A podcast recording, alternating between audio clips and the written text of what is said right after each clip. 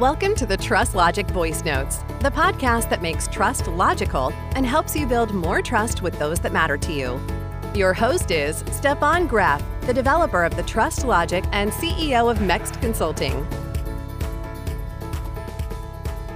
In 2021, Dr. Jordi Vidal Robert and colleagues wrote in the Sydney University newsletter about the lingering effects of the Spanish Inquisition on trust today.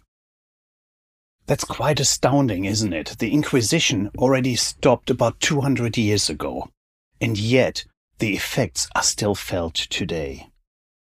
They explain that religious persecution has been a control tool for regimes for millennia, and they go on for decades and quite astoundingly, the Spanish Inquisition went from 1478 to 1834.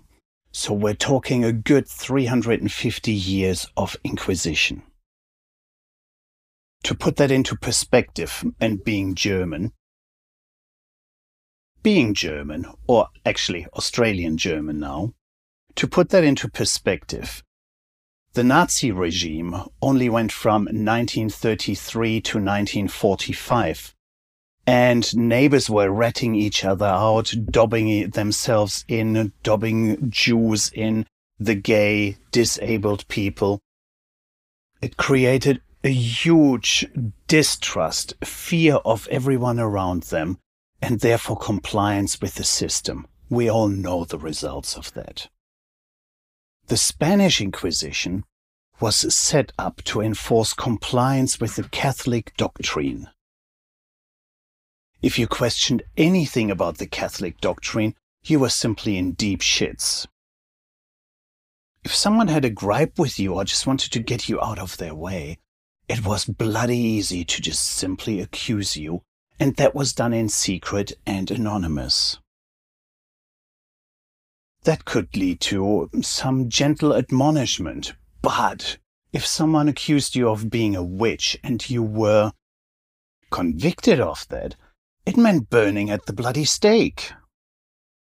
For one, it's never good to go prematurely, but certainly burning at the stake is probably one of the worst things I could think of.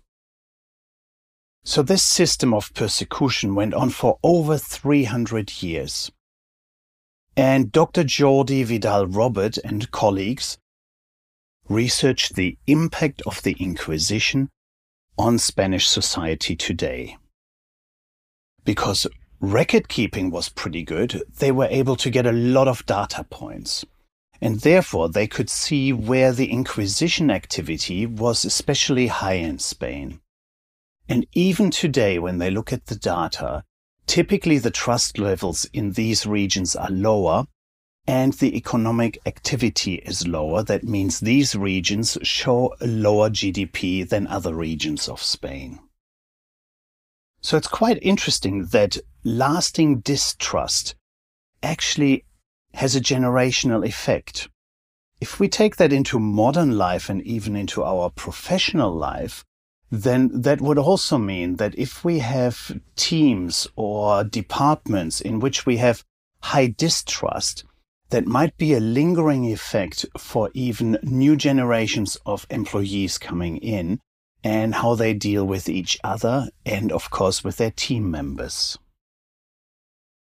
If we look at our personal lives, then certainly the implication would be that if we grow up or we live a longer time in an environment of distrust, that that will impact quite likely for the rest of our lives.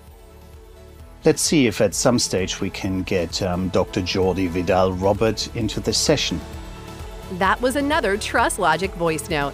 Don't forget to subscribe. You can find more info at trustlogic.info.